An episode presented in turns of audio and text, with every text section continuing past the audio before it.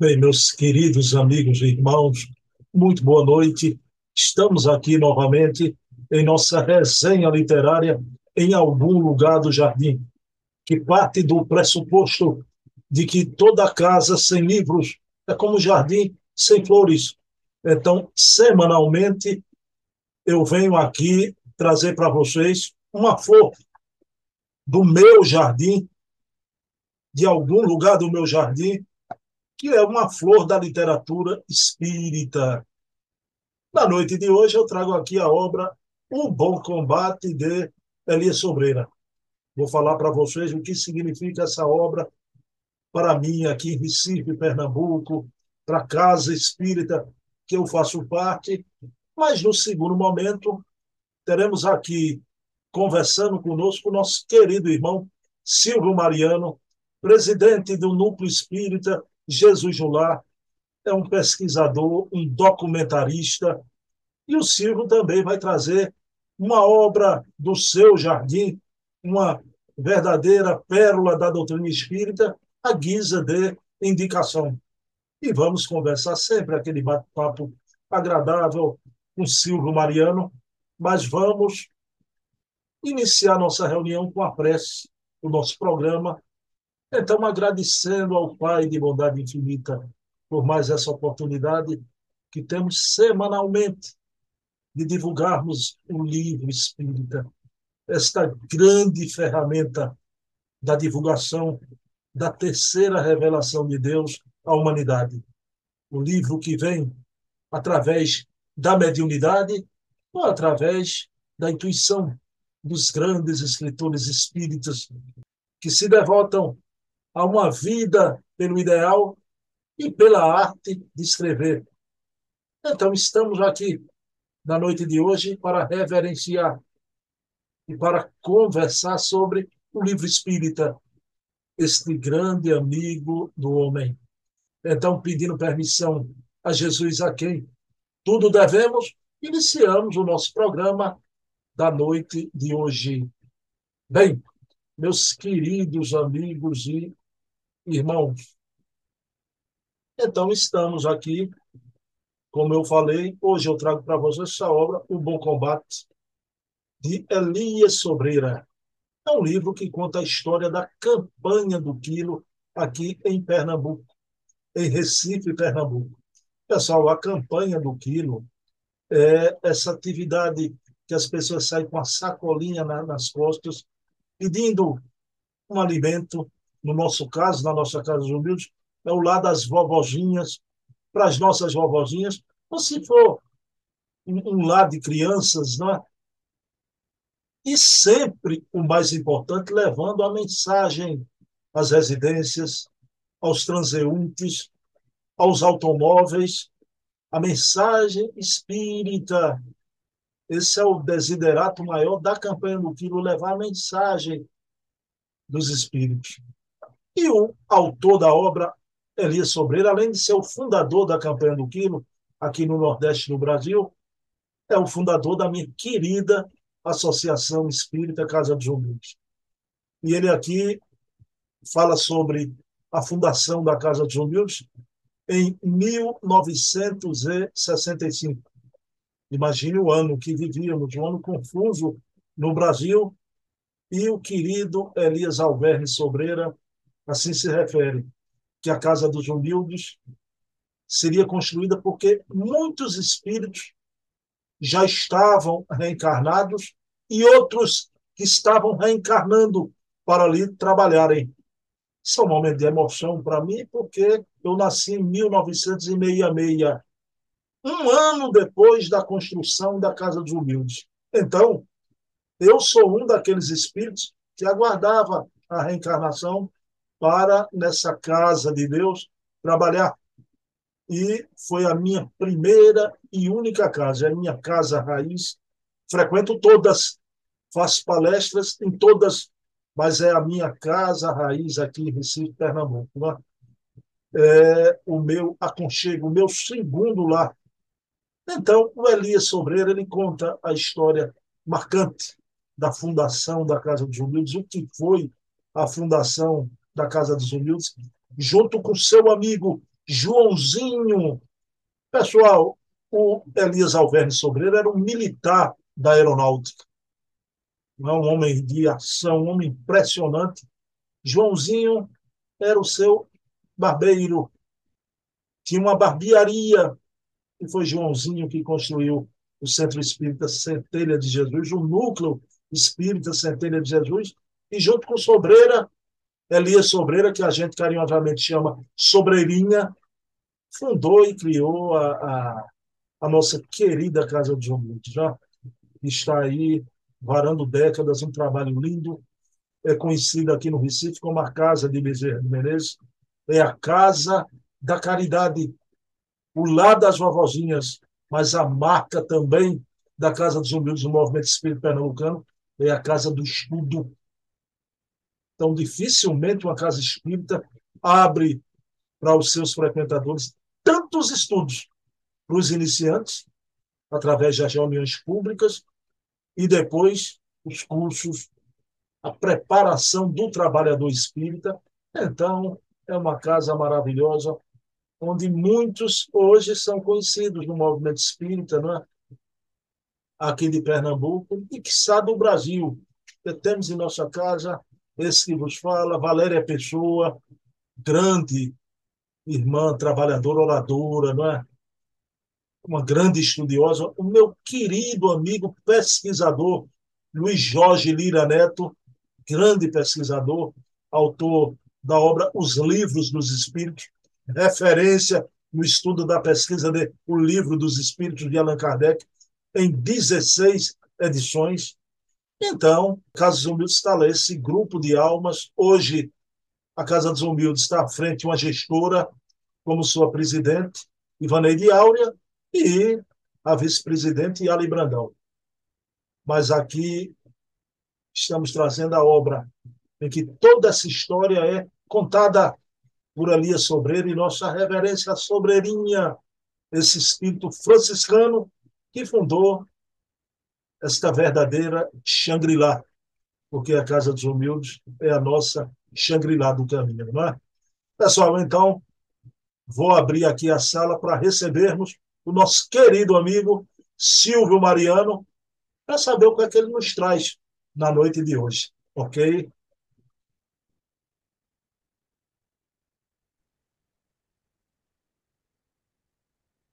Bem, meus queridos amigos e irmãos, já coloquei Silvio aqui no nosso raio de ação. Silvio Mariano, boa noite. Como é que você está, meu amigo? E o que é que você nos traz na noite de hoje? É, boa noite, Bruno. Boa noite aos amigos que nos assistem. O que eu trago na noite de hoje é esse lançamento de uma obra de Divaldo Pereira Franco. Esse livro é recém-saído. Não tem dez dias que esse livro chegou, vamos dizer, na, na, através dos distribuidores. Essa obra-prima, Mundo Regenerado, que é o mundo que todos nós aguardamos, mas que vai demorar ainda, que vai ter esse, esse trabalho de todos nós. Mas o livro já sai, essa primeira edição, com 31 mil exemplares.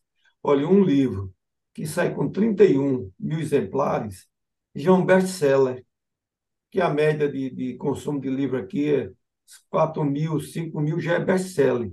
Com 31, que é a primeira edição. Eu calculo que brevemente já vai ter a primeira reimpressão com mais de 31. Para você ter ideia, nós adquirimos lá para Jesus no Lar 23, já está todos vendidos.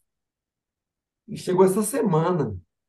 Então, é uma obra-prima, um livro belíssimo, muito bem acabado. Para você ter ideia, o que eu gostei já lá na abertura é o seguinte: é, um, um detalhe aqui, mesmo quando há nuvens, brilha o sol que aguarda passagem às sombras de toda espécie. Isso é uma mensagem de. Porque nós sabemos, principalmente agora, a conturbação que está no, no mundo de uma maneira geral, nas religiões, e o Espiritismo não escapa.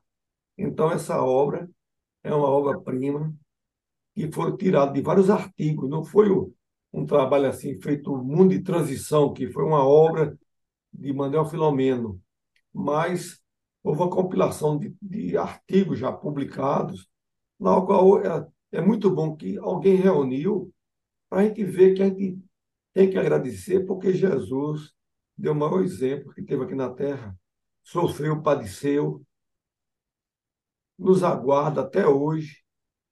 O evangelho dele, ainda os homens deturpando, tirando proveito próprio. Então, essa obra eu recomendo. E é, é, é aquele grande Divaldo, são 30 capítulos, temas variados, mas tão necessários para todos nós lermos. Silvio, eu tenho aquela trilogia, né?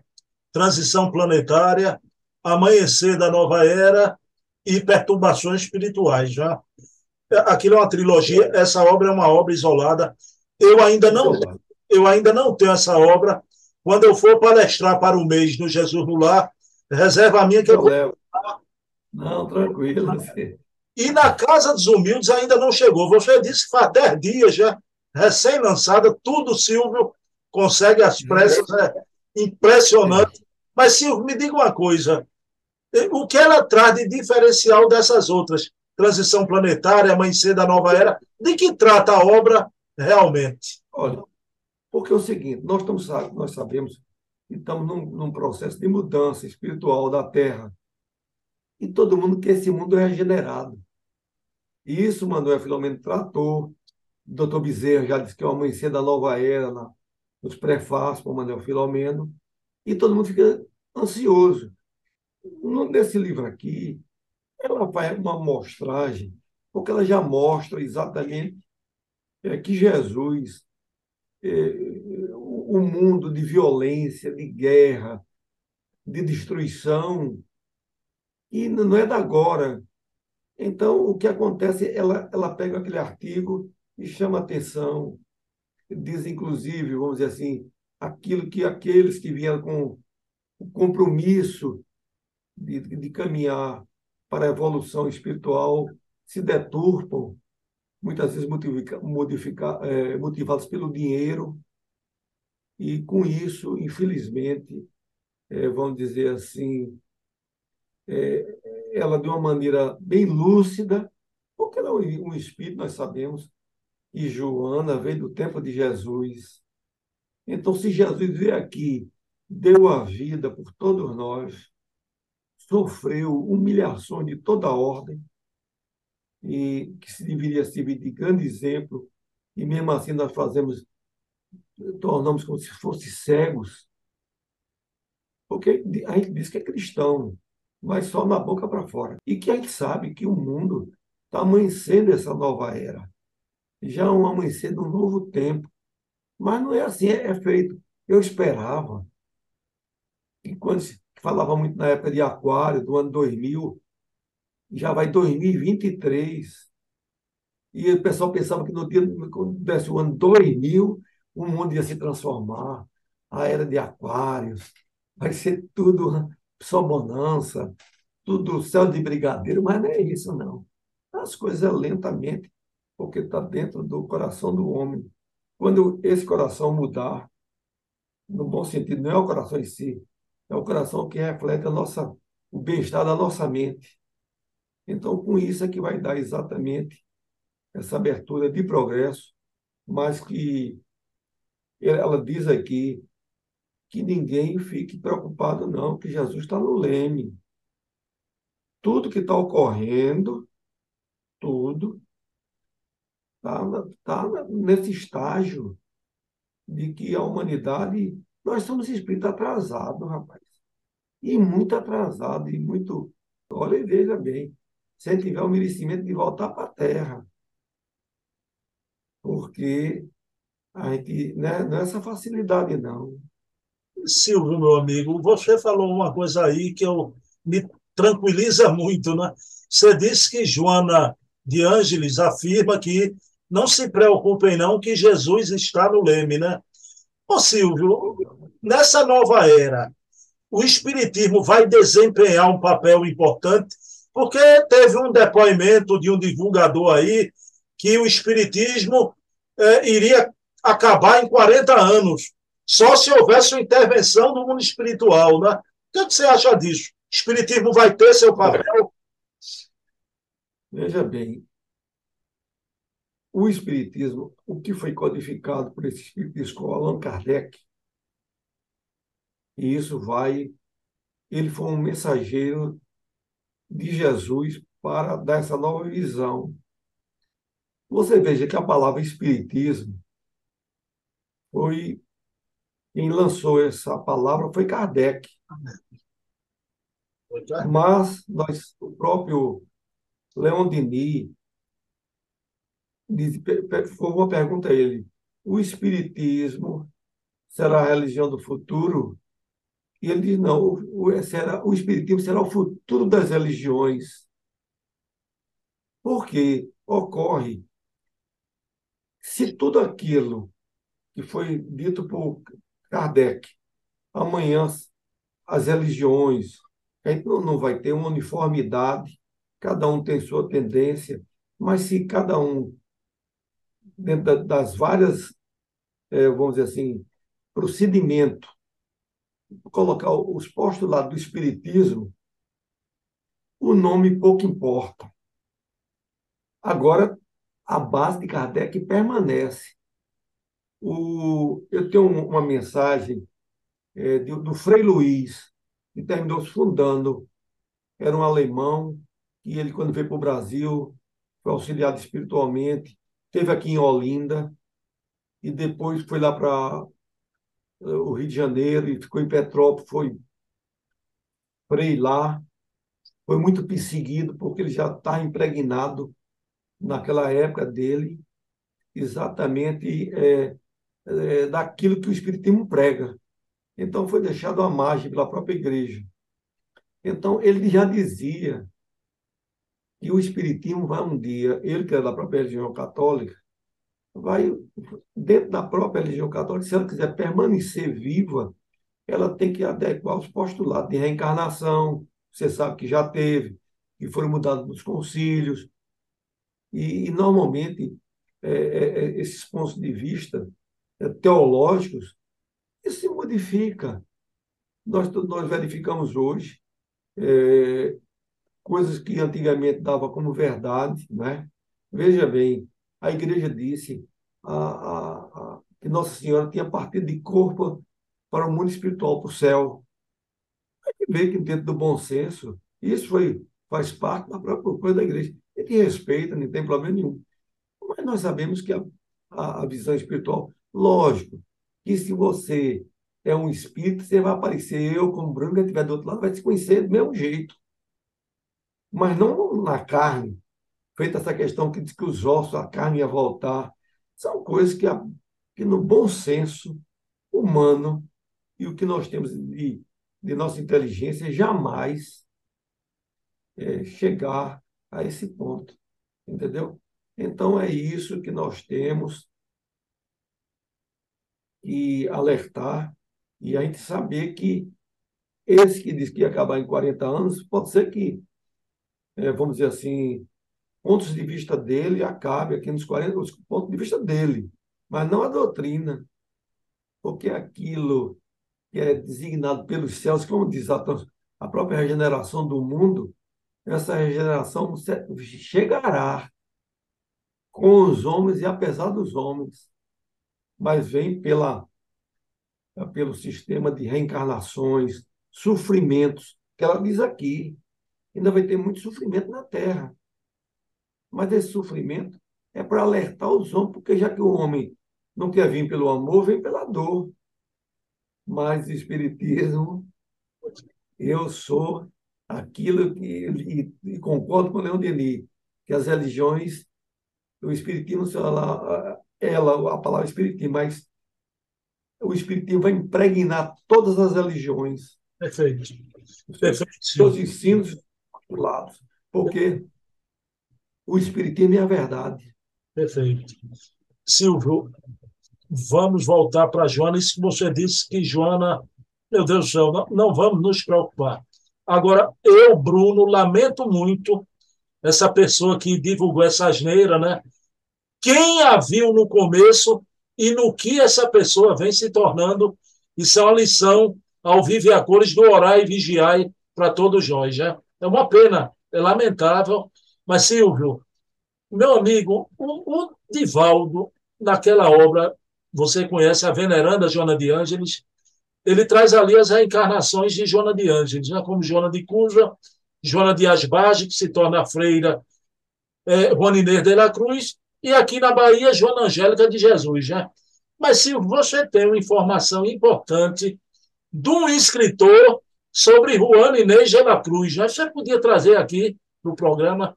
Oh, eu sou tão vinculado ao livro que quando eu vi falando sobre Inês de la Cruz, que tem até um, um seriado no Netflix sobre ela, tinha, não sei se está lá, não sei quantos capítulos, dez capítulos, uma novela. Então, é o seguinte, é, aí eu falando sobre, e de volta tinha falado, e ela tinha sido, aí eu disse, olha, Divaldo, foi lançado um livro aqui por esse autor, aqui de quase 500 páginas, falando sobre esse personagem. Eu mandei, quem atendeu foi até Nilson, eu mandei para Nilson, que ela trabalhava junto com o Divaldo. Só que, posteriormente, eu ouvi Divaldo dizendo o seguinte, que nós sabemos que é, Joana de Ângeles tinha sido Joana de Cusa e viu a crucificação de Jesus. Estava lá com Maria. Depois, ela teve uma reencarnação no, no século XVI, com Francisco de Assis, naquela época, Francisco de Assis, que foi uma personagem que Divaldo disse que foi numa hora, perto da hora do almoço, lá onde ela estava assim sepultada e estava fechado ainda. Aí ele foi pedir, uma pessoa lá que recebeu, aí perguntou a ele, quem é essa freirinha que está com você? Era um espírito. Quem não sabe se era. A própria é, Joana de Ângeles. E liberou. Então ele disse que foi lá no túmulo dela, lá em, em Assis, e ela estava do lado, assim, se apresentou a ele, e ele disse que ficou muito impressionado com a, a, a imagem espiritual dela. Disse até que seria um personagem, mas depois ele não colocou mais em respeito, também não quero me expor. Então, depois, e, ela, e lá nessa reencarnação, segundo Divaldo, lá no Francisco, estava junto lá Nilson e Divaldo, que era filho dela já foram filhos desde a época de Joana de Cusa. E que, na época, ela foi queimada viva juntamente com Nilson. Divaldo não foi queimado porque não estava em casa. Não foi preso para ser queimado. O, o, logo em seguida, é, ocorreu de que é, aí Divaldo disse que esse, esse, o confessor de, de Inês de la Cruz, que era uma monge da biblioteca lá no México, praticamente é, reencarnou e fiquei tão impressionado com que ela é considerada a monja de uma biblioteca vasta, morreu de cólera, tudo isso. E praticamente é, é, ele fez essa biografia dela, porque ainda hoje, é, nessa reencarnação, ela é muito estudada no Japão, Entendeu? Então, por conta disso, é, esse livro hoje existe, você encontra até na Amazon, e aí a gente fica encantado, quem sabe quem foi Joana de Cruz. E eu, na realidade, quando eu estudei em Salvador, estudei no Colégio do Estado, era de junto do convento da Lapa, onde ela foi assassinada pela, pela tropa portuguesa. Então, que era exatamente na Avenida Joana Angélica de Jesus. Então, essa ligação de Joana, eu acho que eu faço, devo fazer parte da família espiritual dela, dessa ligação, desse amor que eu tenho por Vivaldo e pela Mansão do Caminho. É, meu amigo, e você foi na Bahia de Todos os Santos que você conheceu o Espiritismo, né? Então, mas, Silvio Mariano, uma última pergunta meu amigo Divaldo, daqui a dois meses, sim, exatamente dois meses, vai fazer 96 anos de vida aqui na Terra, né? Outro dia, no depoimento de uma live, Silvio Mariano, ele asseverou que vai publicar cinco livros, né? Eu queria saber sua opinião sobre isso. Cinco livros e ele continua fazendo périplo aí, viajando, né? É um, um, um trabalhador é, versátil que não dá prego. Ô Silvio, ele está no Paraná essa semana, né, o Dival? É, está fazendo lá, um, eu acho que é aqueles eventos da Federação Espírita do Paraná, que ele faz lá durante uns 10 dias. Ele vem em várias cidades e vai para a capital. É assim que ele responde às aleivovias que as... Silvio, meu irmão, olha, guarde meu livro, viu? É, guarda, guarda, fica tranquilo. Para o mês que eu estou aí, vou, vou pegar esse livro, vou lê-lo é? de cabo a rabo, como diz aqui o, o, o nosso nordestês, né? É, exato. Gratidão, mais uma vez, foi... Próxima semana, né? Curiosidade que você traz aqui sempre, o povo já fica esperando. Um, um abraço no, nos fãs de Silvio Mariano. Estou brincando, Silvio, que são Leonardo Marmo, né? Lúcia Loureiro, né? o pessoal todo que sempre comparece e estão aqui, moram no coração Todos nós. Todos nós. Silvio, faça a prece aí, meu irmão. É, vamos elevar nosso pensamento a Deus para que Ele nos abençoe, proteja aqueles trabalhadores das casas espíritas e possamos seguir para o frente e para o alto. Que assim seja. Tchau, Silvio. Até ah, Tchau.